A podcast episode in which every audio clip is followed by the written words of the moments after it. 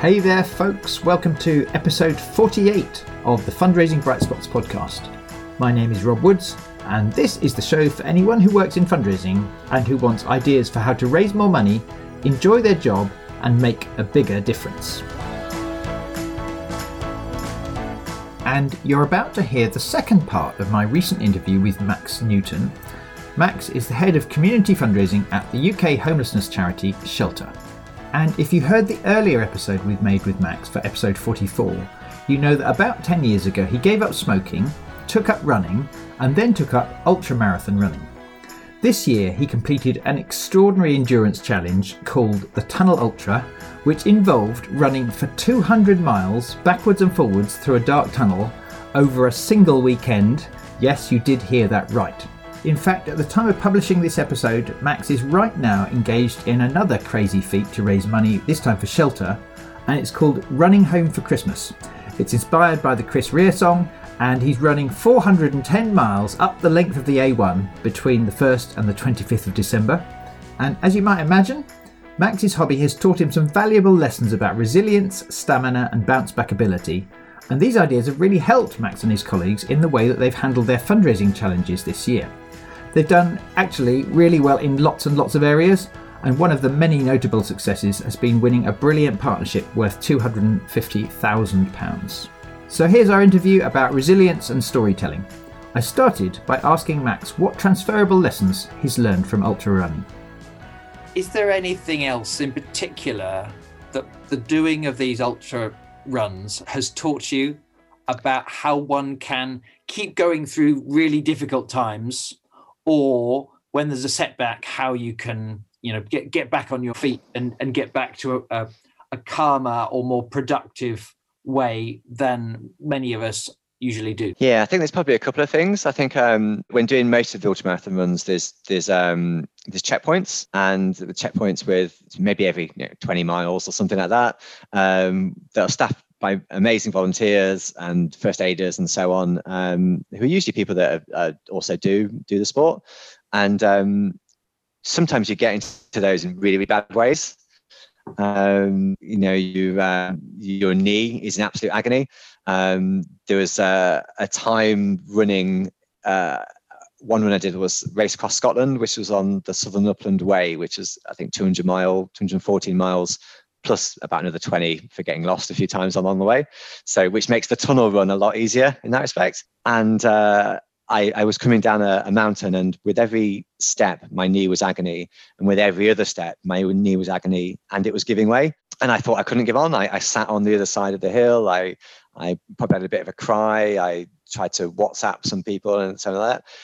Did eventually get going again and getting to the checkpoint in pretty bad sort of way, you know, tired and knee in agony. And in those situations, I think as and in fundraiser and as a fundraiser and as a leader, you just need to surrender to people, you know, to ask for help and be prepared to be helped in you know and in a in a really open and honest and you know you're pretty stripped bare in those situations you know, there's some pretty fundamental stuff that you need some help with sometimes, and um, and I think that's the same in in any walk of life, and definitely in you know in fundraising that sometimes you definitely need to ask ask for help more and be um, open and humble about it, and and really open. I think that is often the thing we really struggle with because we're trying to hold everything for our teams um, and also sometimes like show that we're we, we, it's not bothering us to our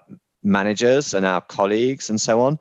And I've definitely been somebody that's trying to do that. So I think definitely during my last two runs and during lockdown, learned to um, so albeit being cheerful and not letting it get me down, but you know, sometimes it does. And it's important to be open and and ask for help. And because people will want to help you and actually not think anything less of you for, yeah. for that. And the crux is when we might have tried to, to avoid that, it might have been because we wanted to appear capable and strong. Whereas the paradox is, as I understand it, it's it's not a sign of weakness to ask for help. It, it, it's a sign of ability and and strength and high achievement to be willing to do that when you need to. Yeah, and I think being um, like aware of yourself as well, and I think um, doing the runs and and probably also you know emergency appeals and uh, things like I get to understand like my body well and what's needed and also perhaps sometimes like my emotional state as well. Um, and so i think it's an important thing for us to we've been talking a lot about um, wellness uh, at shelter i think everybody has. We've been looking at the the mind wellness action plans which i think is a really great thing to do both um, like with your teams but also like for yourself i find it really really useful to um, externalize and identify what might be the different stages that I might go through into to, to getting towards my limit or what I think my limit is, um, and at which points I need to ask for help, and who would I ask for help, and also they they know my plan, so they know that um, in this situation, displaying these signs, what I need is this from you, and they're ready and we're prepped, and that's really similar to ultramarathon running, where you might have a support crew who know that um, you know, if if he's doing this, he needs more salt. So yeah, I think that's definitely something we've, been putting in place a lot recently. And I think very much related to that is there's a, a phrase in um, or a saying in ultramarathon running about never don't pack in on the way into a checkpoint. Um, and I think that's definitely is something that's really resonated with me like throughout this time, throughout other really, really busy times of you sort of um, in the running terms, you're like I say, you're, you're battered and beaten, and you you come to a checkpoint and you think, I made it to checkpoint. I'm at the lowest I could possibly be. I'm packing in. I'm, I'm signing off. I'm a DNF. I'm do not finish. But actually, you could go in there and, and DNF. But probably in an hour's time, after you've had a cup of tea and a sit down, and your blisters have been looked after, and you've had a chat with some people, you probably you probably actually would have felt all right to carry on again.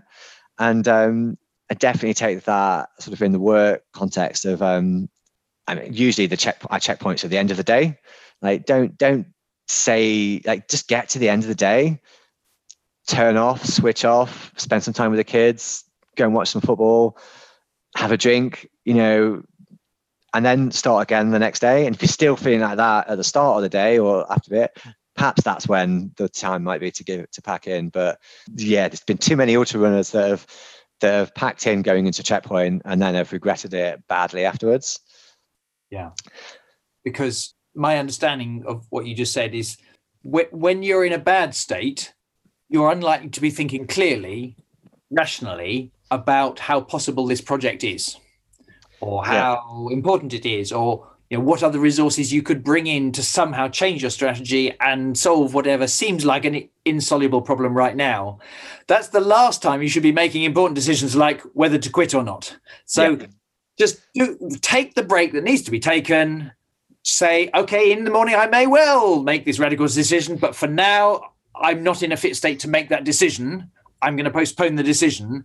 And you found that invariably once you take the break that's needed get whatever new resources are your your state changes, so therefore your ability to make a, a, a more accurate decision changes, and therefore usually that helps you keep going just to the next checkpoint, the next tree. Yeah, yeah. And then the next step in that really important work project. And if you keep doing that day after day or week after week, sooner or later, you get to some kind of finish line that is valuable for you and your project. Yeah, absolutely. And there's um going back to crying on the side of a hill. I'm not quite sure how this bit works in uh, in fundraising or leadership and stuff, but I'll, I'll say anyway. Um, so I was I'd, I'd, messaged a friend of mine who was looking after my social media uh, accounts at the time, um, whilst running across Scotland. Say I think I think I'm done. I think I'm had it. 110 miles in. Um, Kerry Thomas is the name, who's um, head of public fundraising at Bowel Cancer UK. So big shout out to Kerry. Um, and uh, she shared it on my Facebook page. Loads of people commented on it. And on tops of the hills, you know, you get really good 4G. And um, the tons of messages came in, tons of posts came in, and they were split into two ways. There was um, don't give up, keep going. And but the majority were you've done really well, you know, you've done really well, it's brilliant, it's a great achievement. Um, you know, blah blah blah. Don't don't worry about it. And actually the ones that made me get up and carry on were the people telling me to pack in. And I was like, why, you know, get get lost. Rob Woods sat there eating your cereal at nine o'clock in the morning, telling me to pack in. you don't know what it's like. Carry on. Don't quite know how that relates, but um, yeah, it, it was a fun time. well, it seems to me that we're not always aware of where, who our strongest motivators are. And sometimes uh, we all need people in our camp and we all need supportive people and we need to know that people care about us. But the style with which they give us encouragement or advice could vary. And for some of us, the thing that gets you going is is not always uh, the equivalent of a warm hug. Some the, sometimes the thing that helps you find your inner drive is more challenge than oh they're there. Uh, maybe that's one element of it. And I guess the more one knows oneself, the more you know what it is for you that helps you uh, do your best and, and, and find a way to, to to access your inner strength. And what, what works for one person isn't going to be the same that works for others. I guess yeah. maybe the most interesting thing about that is as a leader, you have to pay attention to your team and get a sense of you know what their motivational preferences are yeah. and you know that what um, you know successful sports managers know that what works for one player is not the, the thing that works for another player. Yeah and i guess um and i guess also there's a way of sort of taking ownership of that yourself. So um again uh yeah me, me, me and Cody used to, we used to chat a lot about things and we'd often go at the start of the conversation what what do you need from me right now? What you know do you need me to commiserate and say, yeah, yeah, that's rubbish, it's really bad? Or do you need me to just listen? Or do you need me to give you a kick up the backside and um, and tell you you're wrong and challenge you? And um, I guess the thing we can all do is probably to, yeah, to, to, to know which in which situations we need which type we might need which types of advice or thoughts and, and who to go to for them. Yes, and in particular, I think we do know know ourselves relatively well but to be more explicit in signaling to the person you're talking to what kind of help you're looking for in today's conversation.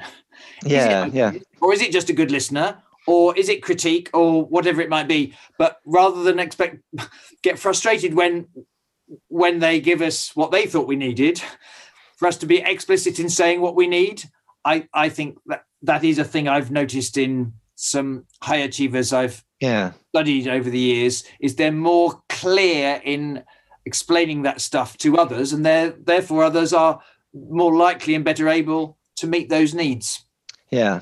And it might be then who you choose to go to. So um like is it is it one of the bright spots that you've identified? Is it um another ultra runner or somebody that's doing more? Or you know is it is it somebody another charity that you know is doing more and better and you know and, and more things. And you know you get different advice from that person as opposed to maybe a colleague in a department in my team or or from my partner or you know and so on. So yeah i think you're right. I think uh, yeah being explicit in what you need and who you need it from. Hi, it's Rob, and I wanted to jump into the middle of this episode really quickly to tell you about something I'm so excited about, which is the way that our Bright Spot Members Club has been helping fundraisers to not only survive, but also to do really well, to raise funds so effectively during the pandemic. Through the club, our 300 members get access to a whole library of my best training films, as well as regular live coaching sessions to help you handle whatever challenges are coming at you each week. And we've also found that handling these challenges has not just been about getting the right advice or strategy, it's also been about morale. And we've found that the encouragement and help that our members get from each other has really helped them to stay positive. If you're not yet a member, but you'd like to find out more, go to brightspotmembersclub.co.uk forward slash join. That's brightspotmembersclub.co.uk forward slash join. I would love to welcome you to the club and do my utmost to help you succeed in your fundraising. For now, though, back to the interview as I asked Max for another valuable lesson that he's learned from his hobby. One of the things that I needed when when doing the running was definitely um, a real practical uh, example of things to take from one to the other. I guess was like you can't do everything and needing to delegate, like delegate, but perhaps more than delegate, of hand something over to somebody else, an important part of something that you just can't deal with, but feels like something that's really precious that you don't want to hand over, um, which is always a challenge in in the workplace and and with leading teams. And in the running, in my running world, it was um, uh, handing over my Twitter and my Facebook to uh, to, to my my good friend Kerry, um, who and that's you know obviously under strict instructions not to post um, anything of uh, that, that I love Derby County or anything like that. But I think she she threatened to do that if enough people sponsored me before a certain time. Um, but actually, it was amazing, but in a real practical sense that I didn't have that to worry about. I could that whole I knew that I would raise like personally and from those events a lot more money if I could tweet and Facebook and update with things how they're going along the way because people wouldn't just be watching the dots; they could see pictures and my updates and things like that. Um, but it was just too much to fit into my head with all the other stuff to do, um, and especially if and when things were to get tough, which which I knew they would. Um, but obviously, you know, it's it's my personal Twitter, and my personal Facebook, and that's you know that's the thing. And um, but we did, and um, and actually it was brilliant because yeah, she she she did like all the updates. She got um, some brilliant pictures. We raised you know, instead of raising three thousand pounds, we raised five, six, eight thousand pounds in consequent um, events. She told like the story of what was happening with the human emotion and pictures and and her thoughts about how I was doing and the fact that you know she was working during the day with the phone sat next to next to her desk waiting for updates or or a call of me saying I'm lost. Can you have a look at the track and see which way I need to go? Um, so like all I guess all bound up in that is that bit of like um, the surrendering and the giving up that sort of cognitive parking of stuff so that to take you know, a big bit of something that is a big part of the is actually a big part of the project out of your mind and to somebody else? And actually how liberating and empowering that is. But then also the power of the storytelling. Like you know just had a huge huge impact. Yeah huge impact there and had a huge impact on like my teams and, and the way we've been able to raise money as well.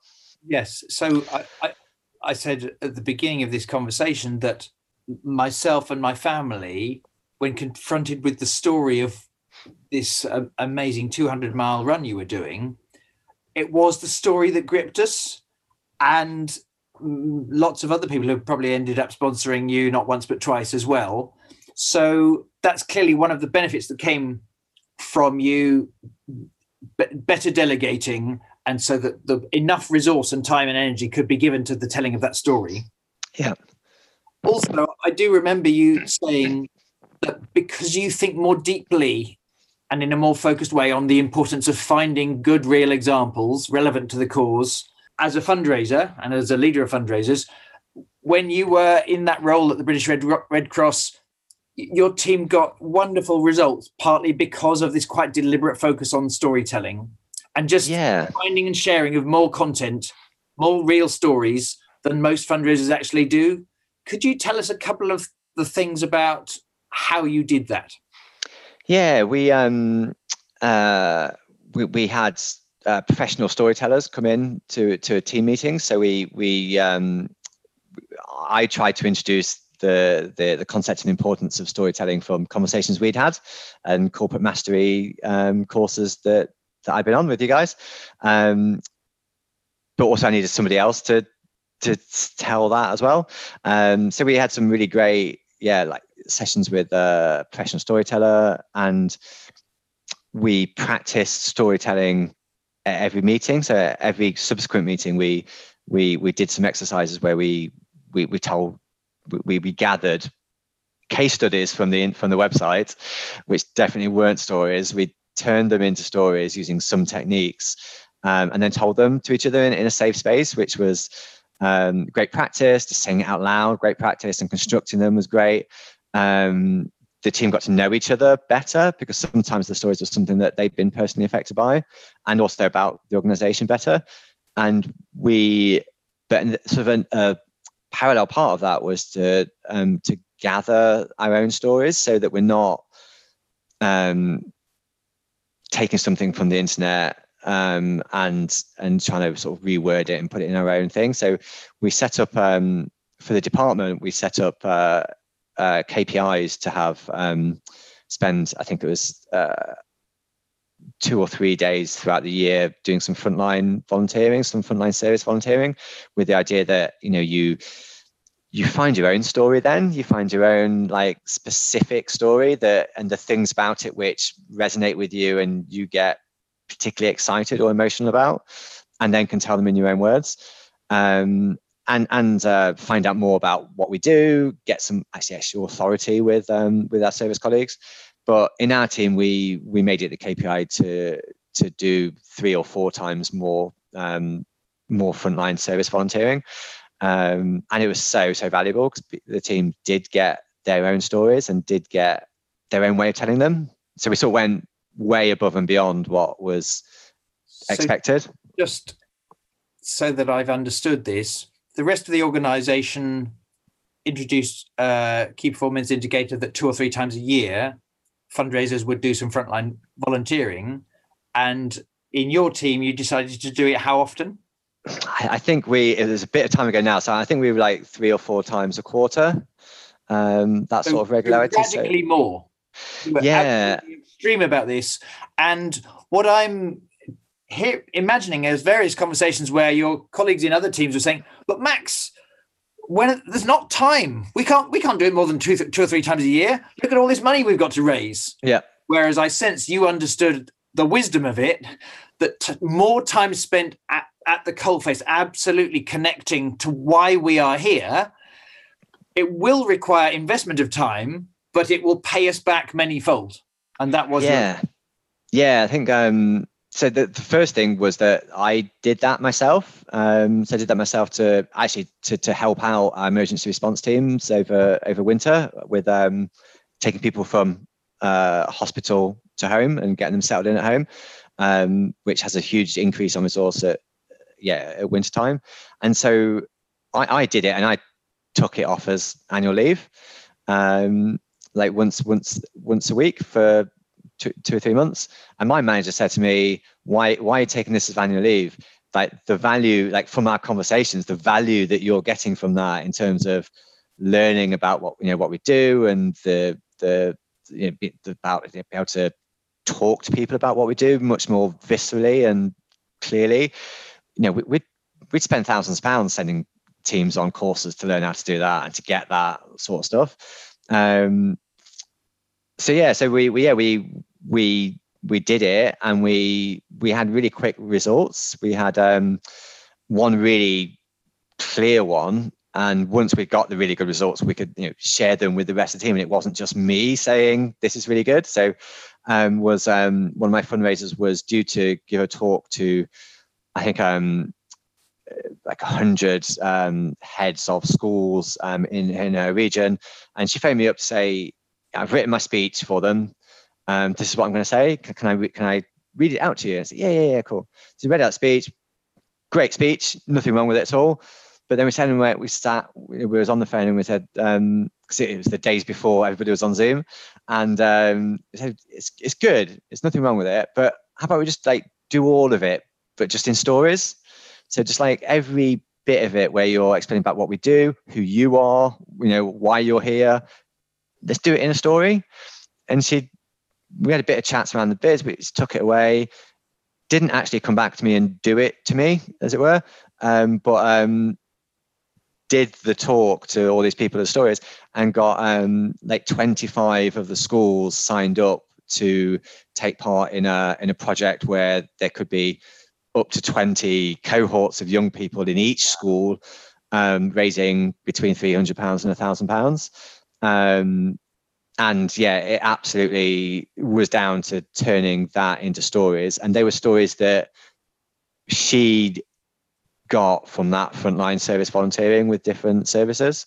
Um, and then was you know was able to sort of you know, she was our bright spot i guess um, to then go back to the rest of the team and other teams and say you know just look how successful this was and how and how great this was. Um, and we had lots of other. That was the, the biggest, most high profile example. But you know, we we had lots of others where, you know, and obviously we we celebrate those and shout about those and yeah, really sort of try and also try and just like pick apart the great bits of the storytelling that really works with that. Um, so yeah, yeah, it's had, and we've sort of brought that along here. You did a you did a great uh, Zoom session with our team here at Shelter, and um, really, yeah, there, there were several several great things that came out as a result of that within the next two or three weeks.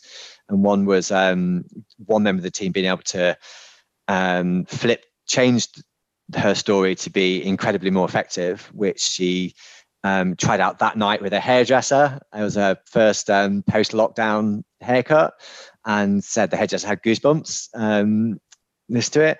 Went um, another one went down incredibly well at a Rotary talk, a virtual Rotary talk, and um, got much more support than they would usually get as a result of that. And that partnership we talked about earlier, um, there were there were several bits of it. There was a submission, then there was a pitch, and then there was a further submission afterwards. And in each of those stages, we we sat and went, "What's our big fat claim?" Actually, instead of listing all the things that we do, how can we do that? How can we tell that in the form of a story that people can relate to? Um, and let's get all that up front and at the start. And we started with a story. We started with a really personal story from somebody in the team. We had a, a, a future story of how this partnership might affect the life of a of a, one of our clients looking for help in the future and how that would pan out and a story about how we helped people recently. And they were the bits that we almost like cut out loads of stuff and, and they were the bits that won the deal. Thank you so much max for all your ideas your stories your advice. I need to finish the interview very soon but um, I really appreciate the time you've given to this, and I look forward to hearing about your next run in due course and your next fundraising exploits. But until the next time, Max Newton, thank you ever so much. It's been an absolute pleasure. Thank you. Thanks, Max. Bye. Bye. So there you go. I hope you enjoyed the interview, and if so, please do remember to subscribe to the podcast today. To see a full transcript and a summary of today's episode, you can find those on the blog and podcast section of our website, which is brightspotfundraising.co.uk. Today's episode was the first part of a longer session that Max and I created for our Bright Spot Members Club. If you want to find out more about this training and inspiration site for fundraisers, the address is brightspotmembersclub.co.uk forward slash join. And if you're listening to this in the week before Christmas and you're trying to decide on a good cause to make a donation to, please do check out what Max is up to right now. This is his latest crazy feat to raise money for shelter to prevent homelessness. It's called Running Home for Christmas, and basically he's running 410 miles up the length of the A1 between the 1st and the 25th of December. If you want to get involved, if you want to follow his progress or send him a message to help get him over the line, his Twitter name is at Maximo Newton, and you can sponsor him at www.justgiving.com forward slash 410. And just to add, last time I spoke to Max, uh, he said because of the where his run rate is at, he's likely to be running around 40 miles a day in the week before Christmas, and through some pretty grim weather at that. And I'd like to thank everybody who's been in touch and shared the podcast this year or left a kind review to help it grow and reach so many charities so quickly. And if you do want to get in touch about this one, we would love to hear from you. Uh, I mentioned Max's Twitter name earlier, and on Twitter I am at woods underscore rob, and we're both on LinkedIn. Lastly, thank you so much for listening today. I hope you have a wonderful break for Christmas, and I look forward to sharing more fundraising bright spot stories in 2021.